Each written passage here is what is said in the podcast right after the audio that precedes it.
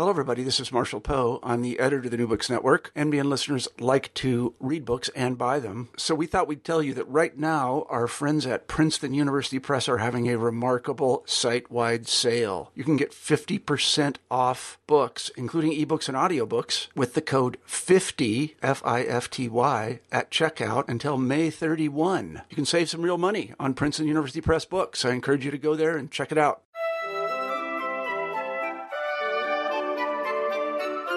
Hello, everyone, and welcome to New Books in French Studies, discussions with scholars of France and the Francophone world about their new books. I'm your host, Roxanne Panchasi. My guest today is David Meren, the author of With Friends Like These, Entangled Nationalisms in the Canada-Quebec-France Triangle, 1944 to 1970. And the book was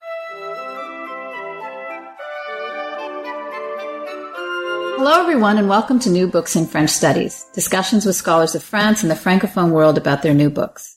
I'm your host, Roxanne Panchasi.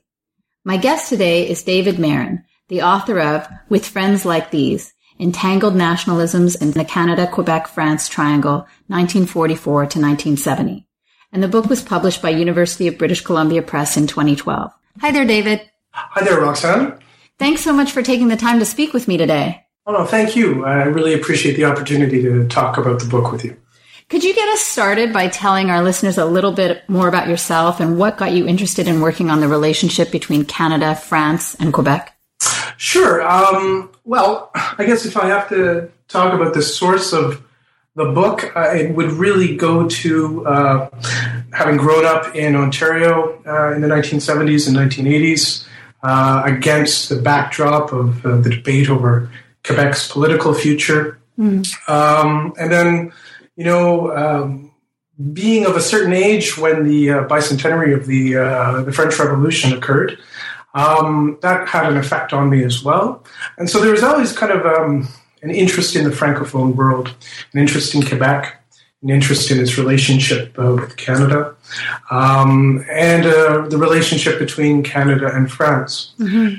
And um, so then, when I was doing uh, my master's in international relations, um, I was interested in the whole question of crisis uh, decision making in the Canadian context. And one of the crises uh, that we discussed was uh, de Gaulle's uh, visit to Montreal in 1967, um, his uh, announcement from the, the balcony of Montreal City Hall of Vive le Québec libre, and this being a crisis in uh, the history of Canadian foreign relations.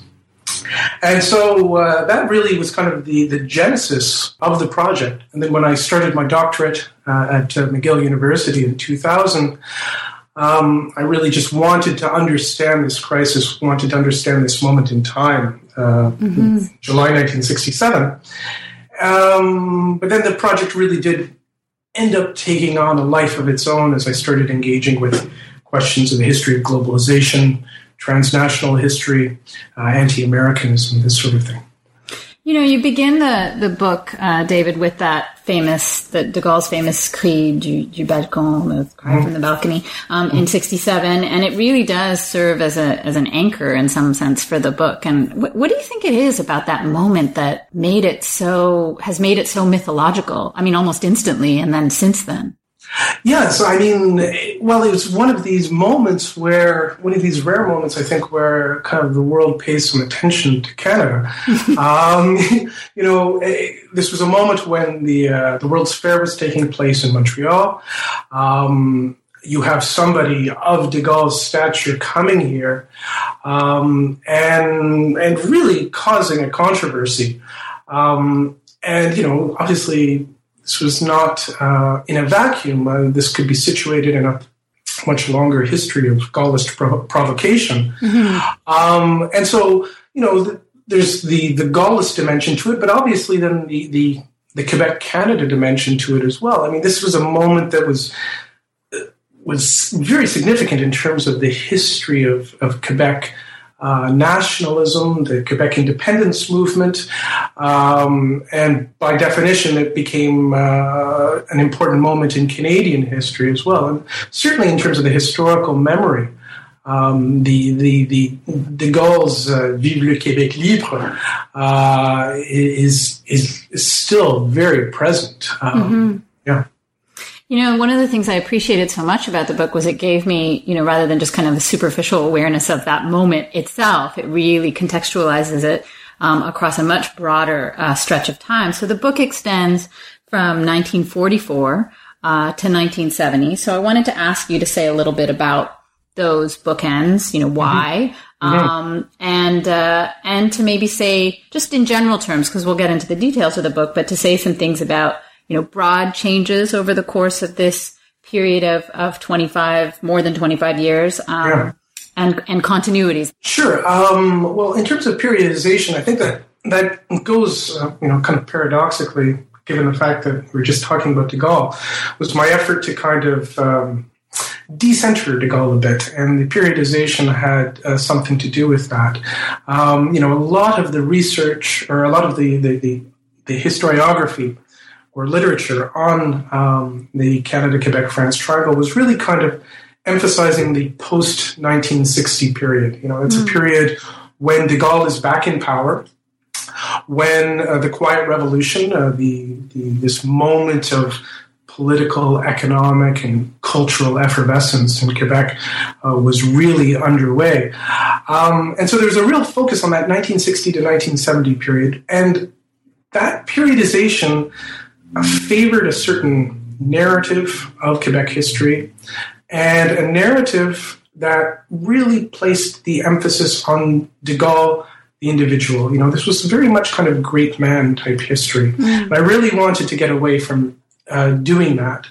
And a way of doing that was looking at the period uh, that was uh, was anticipating the 1960s, looking at what's going on in the period when De Gaulle is not in power, um, and and and I'm trying to understand uh, things that were bigger than De Gaulle. Um, and so I begin with 1944 simply because, you know, this is a, a, a moment when uh, France has just been liberated. Um, the Franco Canadian relationship has taken on a totally different aspect as a result of the war years. Mm-hmm. That seemed to be a natural beginning. In, in 1970, uh, the ending of it, you know, really, I mean, we'll, we'll get to this later on in the conversation, but, you know, you, you have the institutionalization of the Francophonie by 1970. Mm-hmm. Uh, de, Gaulle, de Gaulle is out of power by 1970 um, Lester Pearson, who was the prime minister during the kind of the Canadian prime minister during the most significant moments of the triangular tensions, is no longer in power. Pierre Trudeau has come to power. Uh, there's been uh, political changes in Quebec City as um, as there's been a, uh, a replacement of the the, uh, the premier uh, Daniel Johnson, who died in office by Jean-Jacques Bertrand, and had been replaced by Jean-Jacques Bertrand. Um, and so, I, you know, the 1970 um, bookend really had everything to do with showing the fact that this was more than just de Gaulle. This was mm-hmm. more than just the Cri de Balcon, that there was something bigger uh, going on. I'm just sort of taking apart your title right now, David, yeah. and asking you, okay, so entangled, I've talked about the 1944 to 1970 part. So entangled nationalism. So I want to ask yeah. you how you're using that term nationalism and you're using it in the plural um, in the title and throughout the book. So how would you say the book intervenes in that massive literature on the history and theory of nation and nationalism? Yes, I mean, um, a bit of a fool's errand, I think. Uh, but I, you know, for me, it was trying to understand this, this, this, this cri de balcon and trying to understand what was, what were the bigger issues going on in the Canada, Quebec, France triangle. And so for me, you know, that, that, that moment in time, 1967, is a period in which you see this, this confluence, this convergence of nationalisms. And what I was trying to understand uh, by, by, by studying the triangle was, was trying to understand how, how how the very idea of nation was uh, evolving during this period in in the local context, in mm. the Quebec context, in the Canadian context, and in the French context, in a period in which um, you had an acceleration of, of globalization, when you had uh, preponderant American power, when um, you, you, were you were beginning to see um, uh, the increasing permeability of, of, of this notion of the sovereign nation state uh, amidst uh, you know growing transnational flows, growing economic interdependence, and, and, the the impact that this was having on nations. And so it's not just I don't think it's just three nations or three nationalisms, I should say, that I'm talking about uh, in the book. Um, it's several competing nationalisms at each point, so different ideas of what Canada is to be, different ideas of what Quebec is or what French Canada is, um, different ideas of what France is to be.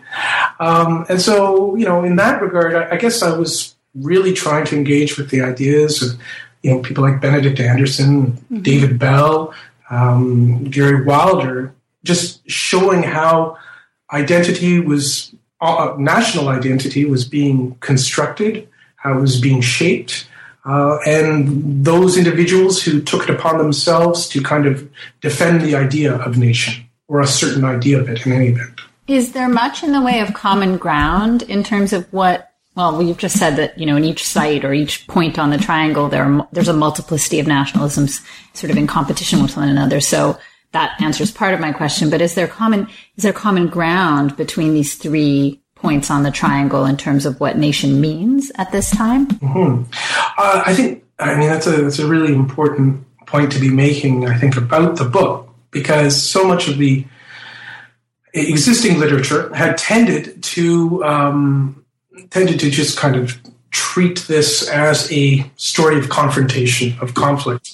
And I really wanted to, to make an effort to show that, in fact, there, there were points of common ground, that there, there were points of commonality. And in a sense, that was a source of. Um, that was a source of some of the conflict. Mm-hmm. Uh, you know, this is this is a period when um, the national governments are being called upon to um, more effectively intervene um, in national economies to uh, to ensure well-being, to ensure economic development. I mean, this is the, the Keynesian era. This is mm-hmm. the era of the, of the welfare state of uh, les Trente Glorieuses. And so, in many respects, what you are having occur in, in the 1944 to 70 period is competing Keynesian states that are um, looking to um, develop the nation, construct the nation, um, and ensure the, the, the durability of the nation, even at a period, even during a period when uh, there is growing uh, economic interdependence. I wanted to come back to something you, you, you sort of raised a, a, moment ago about the um, the historiography that's represented uh, the relationship between these three points um, as antagonistic and ask you about the first part of the title. Sure. Um, and how you came to that. I mean, with friends like these, it, it definitely suggests um, that, you know, going into the book that I'm going into a fight. Yep. is yes. that is that deliberate? What what did you think about that? How did you come to that? I guess as a title for the book. Uh, well, that's uh, uh thanks for the opportunity to, to, to, to, to talk about the title. Um, you know, the, for me, there, there's definitely a double meaning uh, to with friends like these, um, because uh, yes, there's the there's the traditional uh, expression with friends like these who needs enemies, and mm-hmm. there's there's definitely uh, that element that is playing out in the book. Um, you know, the, the, the, the, conflict between Ottawa and Paris is very clear.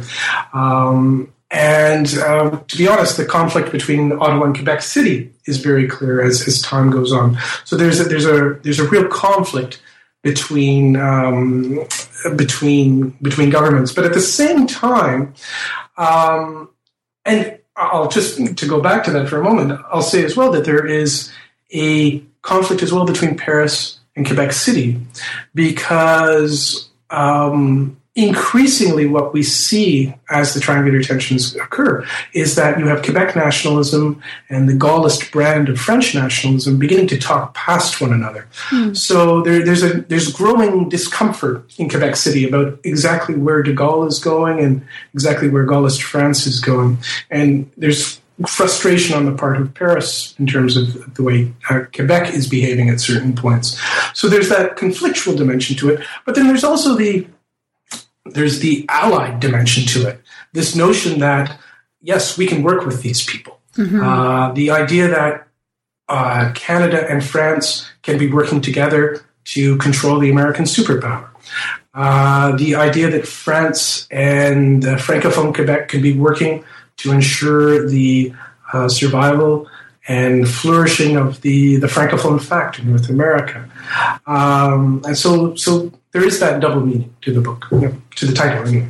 So, in terms of the other, there, I mean, there's another pull for all three points on the triangle, which you've already raised, which is this yeah. idea of uh, the, the specter of Americanization and the role of the United States and the impact of the United States in the post-war period for all three sites that you're looking at. And I, I guess I want to ask you to say a little bit more about that, but also to ask the question of how much the United States cares. Like, so it's Paris uh, Quebec City, Ottawa, how much does Washington care about what's happening in this triangle? Sure.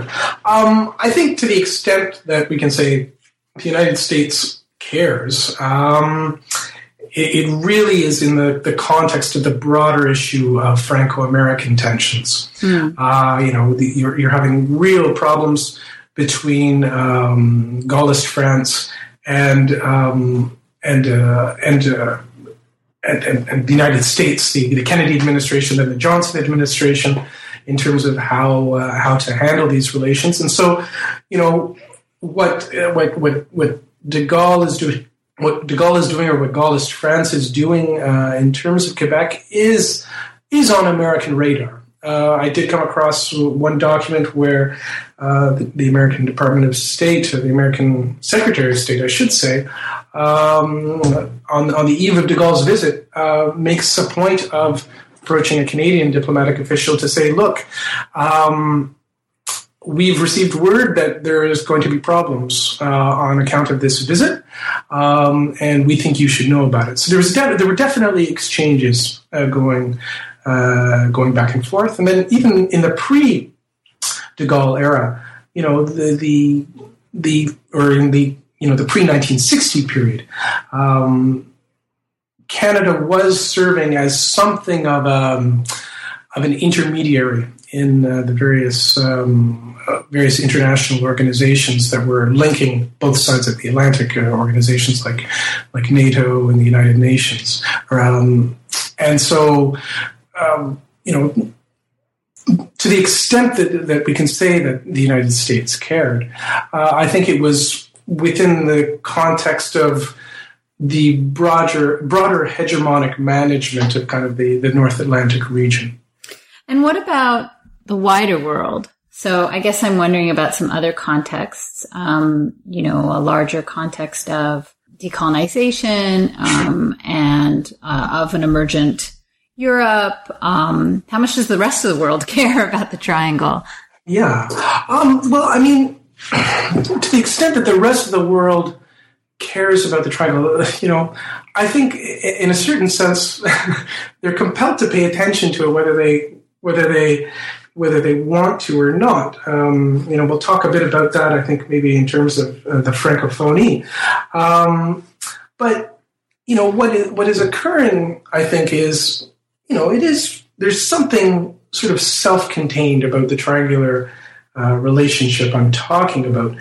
But the reality is, is that the, the outside world is, is, is affecting uh, this this this, mm-hmm. this this this relationship.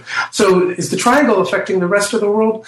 Well, uh, not as a, in a triangular sense, I guess. Uh, you know, it's not. Canada is obviously having relations uh, with with various other parts of the world beyond France. Um, but it's, it's not that the, triangular relations as such are, are really um, affecting um, the rest of the world. What what is significant though is how broader issues of decolonization, of um, Americanization, of preoccupation with economic modernization end up uh, influencing the triangle and influencing the various actors in the triangle. Um, so, so we can see the triangle as being very much a product of kind of the, the evolution of global conditions uh, after the Second World War. And, and, so, yes, the, the global South has an impact on what is occurring in the triangle. Mm-hmm. David, to, to to a great extent, I mean, I'm doing it too. You know, you use throughout the book the the names of the cities, right? So it's Paris, yeah. Quebec City, Ottawa, and I've just said Washington. Um, yeah.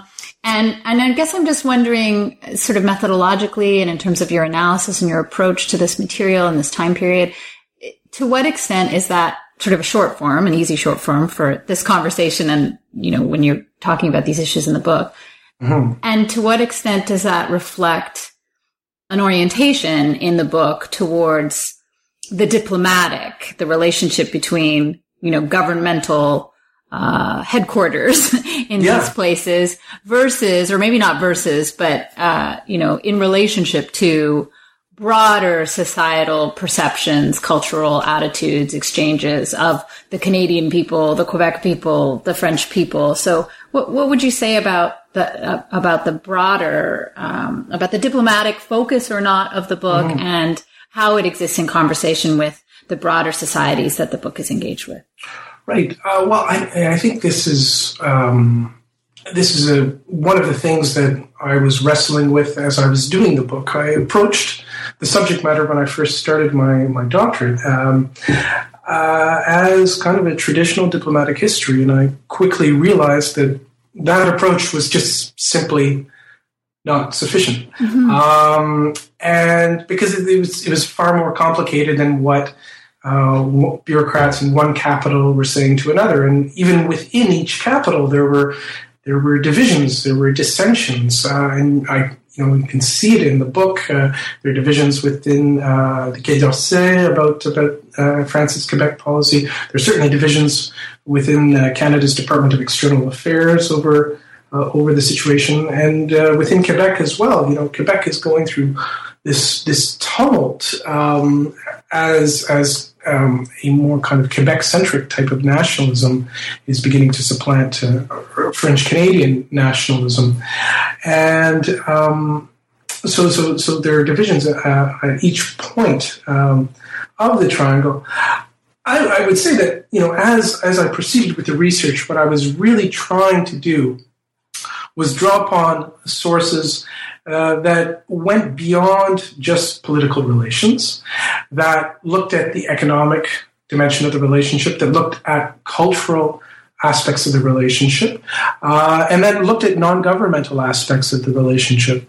Um, and so, you know, I was drawing on uh, various newsletters, uh, various uh, newspapers as well, um, various other publications in order to, to kind of get a um, a view of the triangle that kind of went beyond the the, the, the leaders, I guess.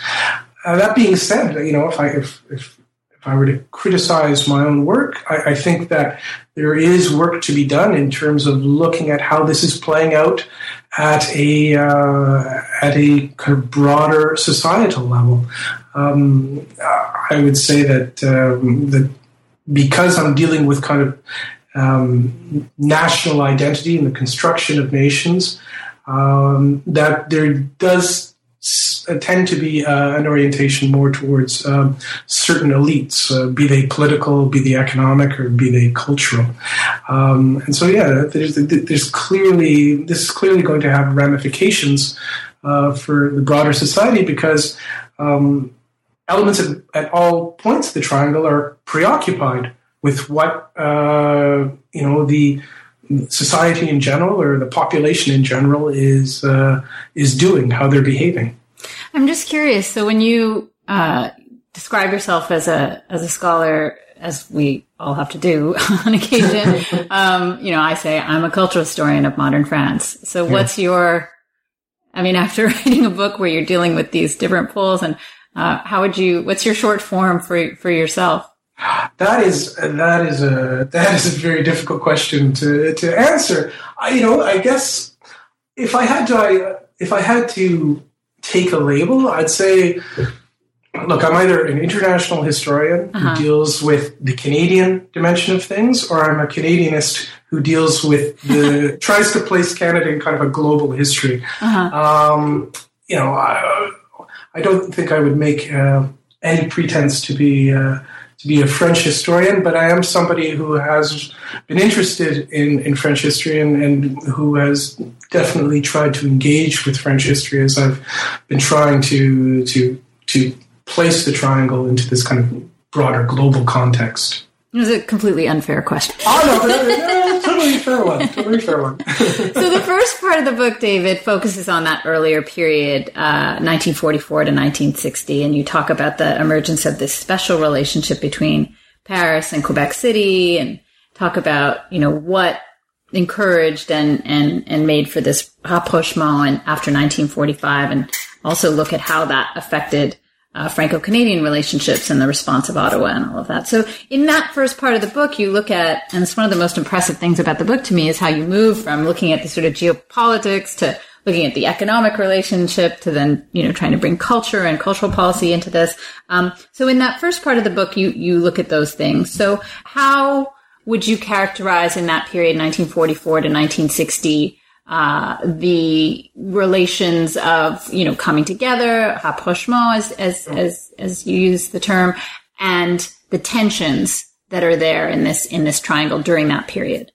Uh, I, well, I, how I would characterize it is really, you know, think of two magnets coming together, um, and you know, if you if, if if you hold them one way, they're going to draw one another together very mm-hmm. effectively. But if you if you turn them around, they repel.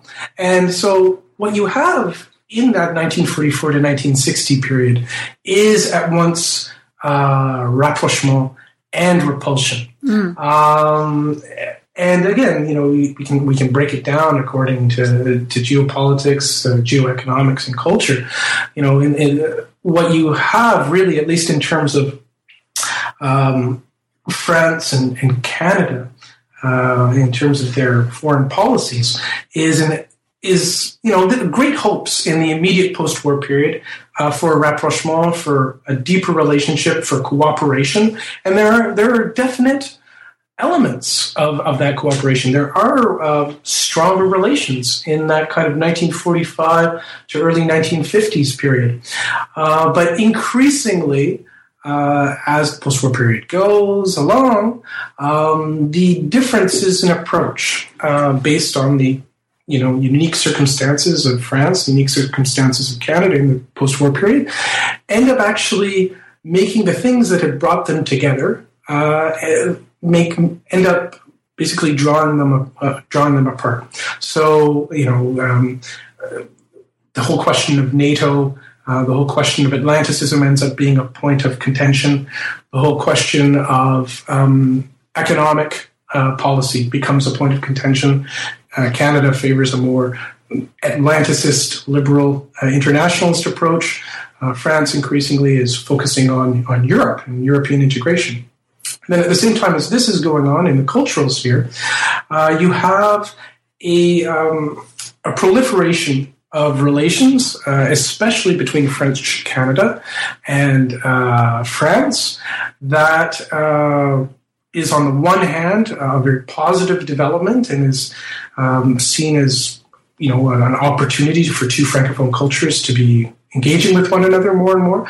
But there's a defensive a, uh, a defensive aspect to it as well. There's a there's a concern that the the kind of transnational exchanges that uh, that, that, these cultural relations are a part of are also increasing American cultural influences. And so this is just going to reinforce the concern for some kind of Franco Quebecois uh, cultural cooperation. So the, the 1944 to 1960 period is really crucial to, to planting or to, to, uh, to setting the stage uh, for, uh, for what is going to be occurring in the 1960s.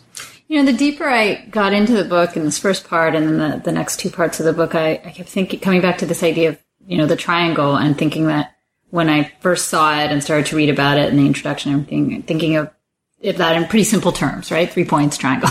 And then yeah. as I was reading it becoming a, like a lot messier and had more questions about this triangle. Like, is it an equilateral triangle? Is it an isosceles triangle? Is it a right angle triangle? Like, are some of the sides thicker than others? Um, are there breaks? And so, um, I mean, I don't want to launch us into a whole geometric conversation, but I am curious about the unevenness of these pow- of the power relations, I guess, but in the triangle and the, you know, there's a long-standing, uh, kind of tension that, that, you know, I, I, sort of informally am aware of as somebody who grew up in Montreal and spent many years living in France of this sort of sense of a, a Quebec seeking, uh, France's, I don't know if approval is the right word, but respect or something. Mm-hmm. Um, mm-hmm. and then, you know, is France, does France see itself as an equal partner or relator in the triangle to Canada, you know, old Europe, new world,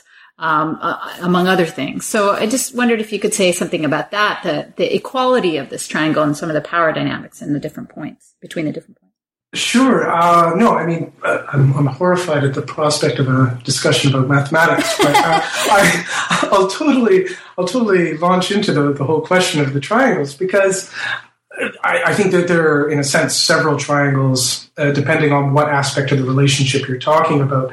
Um, and, you know, I think we are talking about a number of scalene triangles, if, if I can use the term. Um, because, you know, in, in terms of culture, uh, there's definitely, you know, the the the the, the Quebec France axis is going to be stronger uh, in that in that triangle. If we're talking about geopolitics, uh, I think we could make the argument that the the, the, the, the Ottawa Paris axis is going to be stronger. Um, economics, it's a bit more. Uh, I want to say equilateral or evenly balanced. Maybe is a better way of putting it. Just because. Um, even though you have uh, Franco-Canadian economic relations, you're increasingly in the 19, post-1945 period seeing growing economic contacts and cooperation uh, between France and Quebec. Um, and so, so I, I, would think I would just say that um, as the tensions of the 1960s really begin to come to the fore, these these triangles begin to to shift, um, where um, it's clear that Paris is increasingly favoring uh, Quebec City uh, in its approach, uh, and Ottawa is increasingly marginalized uh, in every aspect of the relationship, and and it really the the the the, the, the part of the book that I, I explore um, the kind of post 1960 relations is that story of, of kind of um, shifting triangular dynamics. In the second part of the book, David, you really focus on the 1960s and in chapters where you talk about the sort of concern with protecting and promoting this fait français, North America's French fact. So I guess mm-hmm. I want you to ask you to say a little bit more about what that term means and refers to. And I guess in, in that section of the book, uh, I, I started to ask myself questions about, you know, how the French fact extends to other parts of Canada, because there are other francophone pockets of Canada, um, sure. and how, if at all, uh, the United States is um, interested in its own French facts, mm-hmm. um, and what role that plays, if any, in, in all of this. Mm-hmm. Oh, well, I mean, when I'm talking, when I use the term fait français or French fact, uh, I'm, I'm, talking about the, the legacy of um, French imperialism mm-hmm. in, in North America. Uh, that is the the, the uh, community uh, that uh, was left after uh, the British conquest of North America mm-hmm. and the, the evolution of it. And you know, the one of the sources of the triangular tensions is is the preoccupation at all three points of the triangle to preserve this French fact and to define this French fact. For for Canada, which is uh, in the 1960s anyway, increasingly uh, open, or at least certain aspects of Canada are uh, increasingly open to the the notion of a bilingual and bicultural Canada. Uh, it's Ottawa that should be uh, playing a role in in preserving and promoting this this French fact. Uh, all the better, in a sense, to distinguish Canada from the United States and to use the French fact as kind of a um, a protection against Americanization. For uh, Quebec nationalists, uh, there's a shift away from this idea of a pan Canadian French Canadian nation, and there's, an, there's a growing concentration on Quebec as the foyer of a francophone nation in North America. And it's, in fact, Quebec, the government of Quebec, that is the political expression of that nation. And then for, for, for France, um, uh, for Gaullist France anyway, there is a growing uh, proclivity to to sympathize with this Quebec nationalist approach, um, which you know does cause complications because, of course, you do have uh, francophone minority populations outside of Quebec. You have the Acadians uh, in the maritime provinces. Uh, you have a fairly significant uh, francophone population uh, in Ontario, um, in uh, Manitoba as well. And what ends up happening is um, elements in Gaullist France, and in fact, de Gaulle himself, begin to kind of treat Quebec City as the spokesperson for this French fact, be it inside Quebec territory or outside of Quebec territory. Um, and this is not without complication for for French policy because um, you know there there there is a history of um, should we say, tensions between uh, these various francophone minority groups and uh, and Quebec as well. Mm. Um, in terms of the United States, um, you know, I, I, haven't come across any um, evidence suggesting that there was uh, an American concern about, say, French involvement in Louisiana or in New England.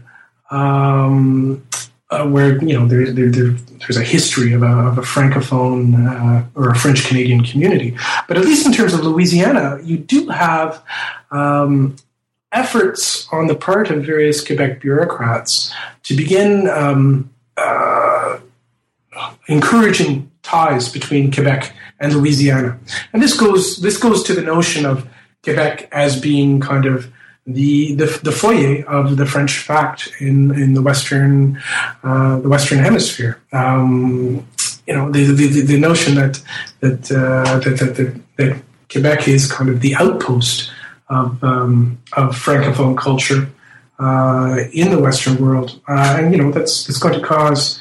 Um, complications in terms of uh, relations between Quebec and Haiti, uh, between Canada and Haiti as well. That's really interesting. You, you, you talk, David, in the section also about, um, well, you refer to it as the acceleration of Quebec political life. And, you know, got me thinking about, well, wanting to ask you about what happens in Quebec specifically, but also to think about the 1960s as, you know, the acceleration of political life sort of on a global scale in sure. some sense. And so then I wondered, yeah, if you could say a little bit about that specifically in the Quebec context, but also you know, there has been this kind of exploding field of work on the 60s. And I wonder how you see your work situated in relationship to that uh, bigger project of uh, the, the global 60s and how the book, uh, because of its focus in, in, in, you know, a couple of its parts on the 60s, how you would see yourself contributing to that dialogue about the decade. Right. Uh, well, I mean, you know, one of the privileges of, of, of, having written the book was that it was occurring as you really were, were just getting a proliferation of works uh, dealing uh, with the 1960s. And uh, Lord knows I, I, participated in in some conferences uh, dealing dealing with the global 1960s and brought my own um, voice uh, to these uh, to these conferences. And you know, I, would like to think that I, am participating mm-hmm. in these conversations. I think you know if if I, if I have to to point to one, uh, one or two specific things, I think the whole question of decolonization and the eruption of the third world as an ideological and political force um, definitely plays a role in the book.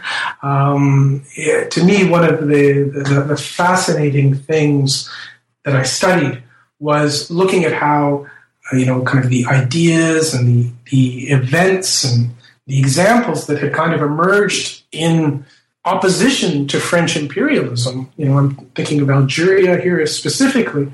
Um, ended up, in fact, promoting uh, a rapprochement between France and Quebec because uh, France, um, or at least certain elements of the French diplomatic establishment and political establishment, uh, kind of looked to the example of Algeria as they were interpreting what was going on in Quebec uh, in the early 1960s.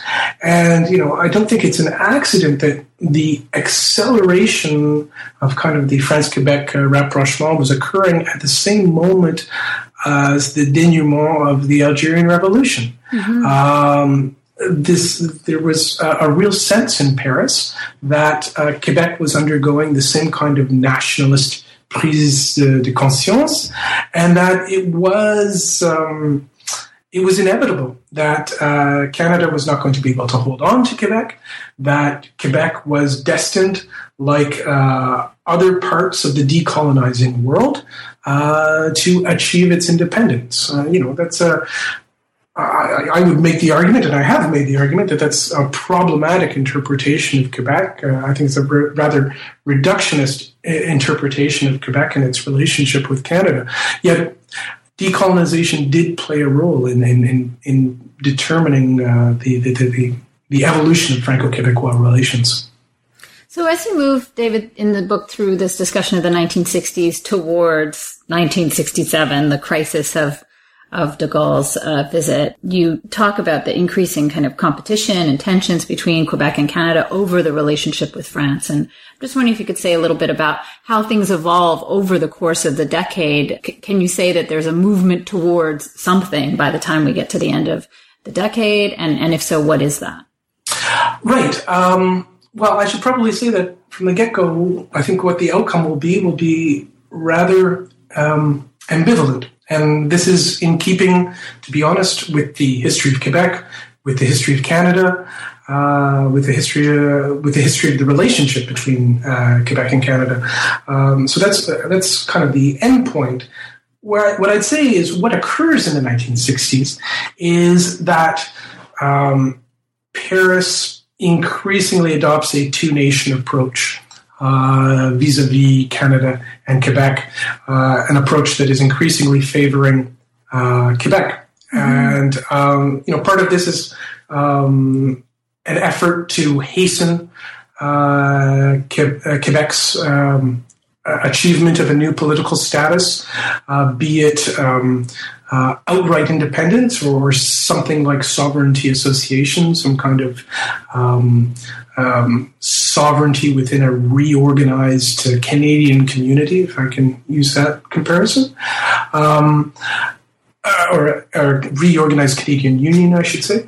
Um, so, so there's there's that aspect of it, but also in terms of the economic and cultural dimensions of things, what you see is concerted efforts, concerted political efforts on the part of Paris and Quebec City uh, to achieve uh, a more robust economic relationship, um, an economic partnership between two francophone populations. And Canada, uh, Ottawa, the federal government, trying to play catch up. Uh, to assert itself in this economic relationship. Um, culturally, as well, you have a growing um, cultural cooperation between the, the, French government and the Quebec government, uh, especially um, as a result of two uh, cultural agreements that are signed in, in the mid 1960s, and then um, some subsequent agreements uh, post uh, de Gaulle's visit. And again, Canada, the federal government trying to assert itself as a viable interlocutor uh, in terms of cultural relations and as a, viable spokesperson uh, for French Canada.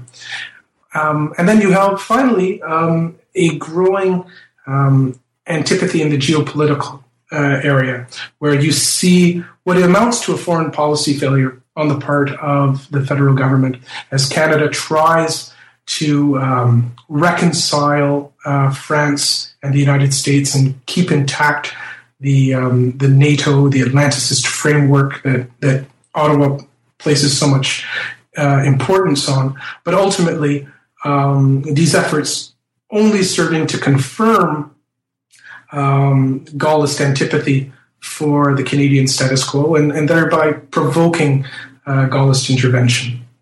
Well, let's come back to the moment of crisis to 67 sure. again, because, you know, I know that part of the project, and I think you succeed at decentering, um, you know, moving away from de Gaulle and showing the complexities and, you know, chronologically and in terms of, you know, the breadth of what's really going on here, that it's not all about de Gaulle, but that moment is so important in 1967. And I guess I want to ask a couple of questions about it and then to, to get you to tell us a little bit more about the, the crisis and then what ensues in the, in the years, years following. You know, how, to what extent, I guess in the years that I've heard about this or people talking about it, there are some who sort of see it as a glitch moment, um, yeah. you know, as just a personality kind of moment of de Gaulle's. Um, so to what, ex- how should we think about that moment? Should we think about it as a moment that reflects uh, you know, 20 years of uh, policy changes? Mm-hmm. Is, is everything leading up to this moment or was mm-hmm. it anomalous? You know, how do we, how do we think about it historically? Well, I mean, I, I make the, the claim in the book that, that we really have to understand um, this moment as being bigger than De Gaulle. Mm-hmm. Uh, you know, De Gaulle definitely is a dramatic uh, individual, uh, and he behaves in a dramatic fashion in Montreal. Uh, you know, every aspect of his visit is designed to kind of be dramatic. You know, he he he sails up the Saint Lawrence uh, on on the Colbert, a French warship, lands at Quebec City. Uh, you know, then goes down the, the, the highway, the, the Chemin du Roi from uh, Quebec City to Montreal. He's he's fated along the route. Uh, you know, there are crowds. The, the, Quebec government has declared a public holiday. Um, you know, this, this, is a dramatic moment. Mm-hmm. Uh, I would never, I would never uh, take that away from De Gaulle. Um, but by the same token, you know, this was um, this was planned. This was, uh, you know, perhaps the specific words that de Gaulle used in Montreal at the City Hall when he said "Vive le Québec libre."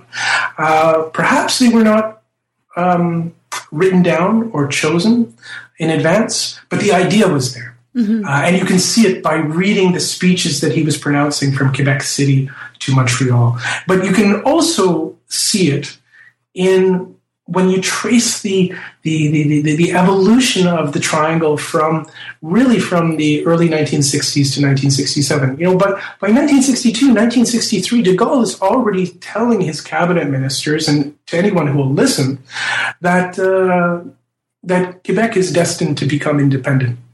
And the trip and all the challenges of planning the trip in 1967 uh, was designed uh, to um, to to to to serve as a boost for the Quebec nationalist cause. So, what about the immediate aftermath, and then the longer term aftermath of that moment of crisis? You know, what are the immediate reactions uh, in the triangle and outside, and and then what would you say are the lasting legacies uh, of that moment, not just in mythological terms, but yeah. but in real terms. Uh, not that mythology doesn't have real effects, but yeah, yeah. and and you know what happens when De Gaulle leaves uh, leaves politics? How does that that moment last beyond his his uh, political career?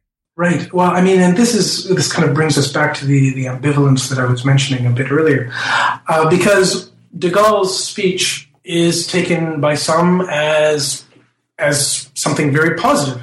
Uh, and I'm talking about Quebec elements here. Uh, they, you know, certain independentist elements are, are, are thrilled. Um, the Johnson government, who up to this point, uh, the, the, government of Daniel Johnson, I should say, uh, who up to this point was um, happy to be taking advantage of what assistance France was willing to offer, uh, begins to begins to t- take a step back. Uh, there's a fear that um, Quebec is beginning to, to lose control of the situation. That Quebec is increasingly becoming a pawn in the situation. And so you have you have um, a certain a certain level of ambivalence in the France Quebec relationship, where you know Quebec is is is happy to be.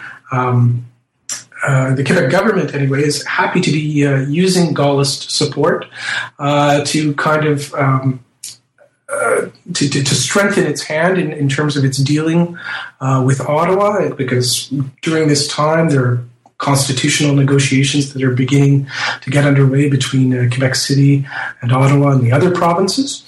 Um, but you know, there, there, there's a there's a hesitation. There's a hesitation. Mm-hmm. Um, certainly, in terms of Franco-Canadian relations, there is a crisis uh, as um, Ottawa is seeking to kind of put the uh, Quebec nationalist genie back in the bottle uh, and to really um, respond to what is a growing um, um, Gaullist intervention in Canadian affairs. And, and, Ottawa really is at wit's end to uh, to try to respond to this kind of double barreled challenge. So you have uh, issues in terms of the Francophonie um, as um, Ottawa is seeking uh, Canadian membership in the Francophonie. Mm-hmm. Quebec is seeking a distinct membership, uh, even an autonomous membership in the Francophonie, which is beginning to be institutionalized during this period. And, and Gaullist France, uh, both uh, in the de Gaulle period, but also post de Gaulle, uh, during the time when Georges Pompidou is president, uh, is working, in fact, uh, deliberately to ensure that Quebec is going to have a distinct seat at the table of the Francophonie. And longer term, I guess I'm wondering, you know, you said at the beginning of the interview, you said that part of the origin of this, this project for you had to do with, uh, you know, growing up and then being a student, uh, in, a, in, in the context of some of these debates and struggles over sovereignty and some of these other things. So what would you say the book teaches us for Huh, this is a huge question. But yeah. what, what, does the book hold uh, in terms of lessons for thinking about some of these issues now? You know, whether it's Canada's place in the world, Quebec's place in Canada, yeah. France's relationship to both of them. yeah. Any thoughts you have on that, on the longer term legacies of this period that you're talking about in the book would be great. Well, I, I, maybe moving from the general to the specific, I'd say from a general perspective, I think what the book allows us to see is, a, is kind of the complicated nature of globalization, uh, the complexity of globalization. That it's not a linear process. That uh, that there's always going to be pushback, and that growing integration tends to uh, tends to increase particularity and tends to to uh, create pushback. And certainly, you know, if you look at uh, kind of the um, anti-globalization movements of the 1990s and events since the beginning of the 21st century, we see this clash between uh, you know kind of the global and the parochial. Um, so I'd say that's the kind of general lesson we can take uh, from a more specific kind of triangular uh, aspect of things. Mm-hmm. Uh, what we see is an enduring Franco-Quebecois relationship, a privileged relationship, because Ottawa is effectively forced to uh, accept, at least tacitly, that there is going to be an enduring Franco-Quebecois relationship. Um, uh, you know, I'm, I'm, a, I'm, a professor now at the Université de Montréal. Uh, in my classes, there are French exchange students who are coming to Quebec as a result of the agreements and their uh, their sequels uh, that were concluded in the 1960s. You know, they, I tell them that they are the fruits of this cooperation that really started to take place in the 1960s. Um, and uh, so, so there is that enduring cooperation. In terms of in terms of in terms of Canada, in terms of Quebec, you know, you have um, obviously the enduring debate over whether uh, Quebec is going to be sovereign or not. You have the evolution of Canadian federalism as a uh, that really is kind of forced to adapt to this notion that Quebec is going to be um, acting on the international stage. And you have an enduring um, kind of preoccupation about what the French are thinking about things. Um, you know, certainly uh, at the time of the referendum on sovereignty in 1995, there was a preoccupation over what France was going to do, and by implication, what the rest of the Francophonie was going to do, depending on Quebec's decision.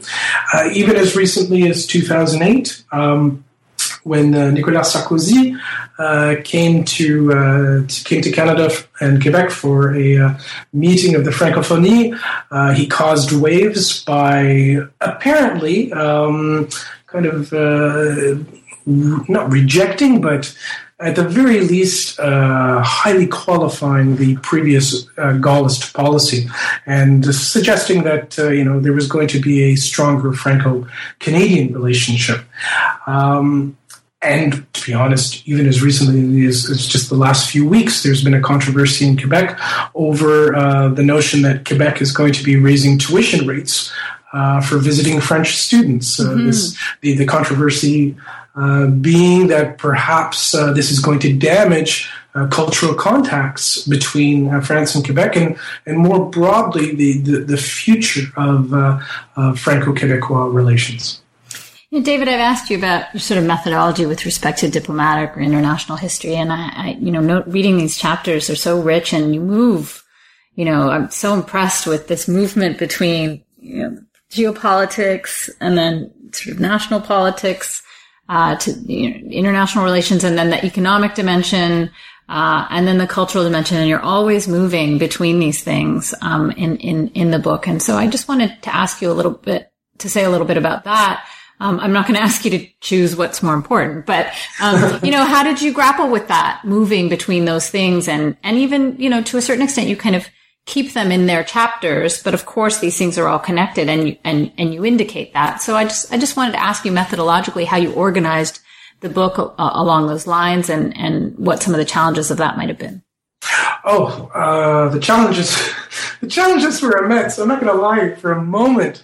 Um, no, it, it is. Uh, it is such a complicated story. It's such a complex story. Maybe I made it more complicated, but I mean, I suppose you know part of it um, stems from the fact, as I was saying earlier, that initially I approached this as kind of traditional diplomatic history. So, kind of the geopolitical theme was what I first engaged with, and that, that kind of narrative was beginning to emerge. But as I was you know, undertaking research as I was kind of forced to contend with the um, absence of resources or least um, absence of sources, I should say, in certain um, archives, um, I was realizing, uh, well, I, I, ha- I, had to deal with the economic dimension of things. I had to deal with the cultural dimension of things. And so, you know, uh, how I dealt with it methodologically, I suppose, was I, I made a point of, of, of trying to give each kind of large theme its due, uh, while kind of signaling to the reader that you know these were not you know airtight compartments by any stretch of the imagination. What's uh, what's going on in terms of economic relations is being driven in you know in large measure by cultural concerns and and what uh, is occurring in terms of, say, Franco-Canadian geopolitical tensions, there's a there's a there's an immense cultural dimension to that because um, really uh, the whole question of where Quebec fits in uh, was at the was at the center of that as well. And so I, I guess ultimately what you end up with is three sections. You know, one dealing with the pre 1960 period, another dealing with the post 1960 period, and then between those two sections, you have another section that's much more thematic in approach that kind of looks at kind of the ethnocultural motivations, the, the geopolitical motivations, and then the political motivations. And hopefully the whole thing holds together. Oh yeah, it certainly does. Uh, you know, I've, I've so many more questions I could ask you, David, but I'm going to hold myself to one more, which is, what are you working on now? Ah, okay. Well, I'm, I have to confess, I am kind of shifting away from uh, the triangle as such. Um, what what ends up happening uh, as I, or what ended up happening, I should say, as I was uh, working on on kind of transforming the dissertation into the book, was I really began to get much more interested in questions of modernization, uh, of foreign aid. Um, you know, what you end up with is a, a really kind of a neo-imperial foreign aid rivalry in Africa as, as France, Quebec, and Canada are are, are battling uh, for influence and are using foreign aid as a way to to to get this influence. And um, I was realizing that there just was not a significant amount of work done, at least in terms of historical works, in terms of Canadian history of Canadian foreign aid. And so, kind of building on some of the themes, I suppose, that I first came across in doing this book, uh, I'm interested in doing a uh, or exploring the kind of the early years, the origins, and the uh, institutionalization of, of, Canadian foreign aid, uh, the Canadian contribution to what really was a again a global phenomenon, um, and looking at how. Um, the history of encounters between Canada and Canadian society and Aboriginal populations within Canada uh, ended up actually informing uh, how Canada uh, engaged with the global south and how um, the history of Canada's encounters with the global south end up in fact influencing Canadian Aboriginal policy. So that's that's that's the new project. Well, that sounds really exciting, and I hope I, will hear about it when it's out in new book form. Um, David, I just want to thank you so much for joining me and for writing the book. Oh, well, thank you, Roxanne. It was a pleasure to, to be able to discuss it with you.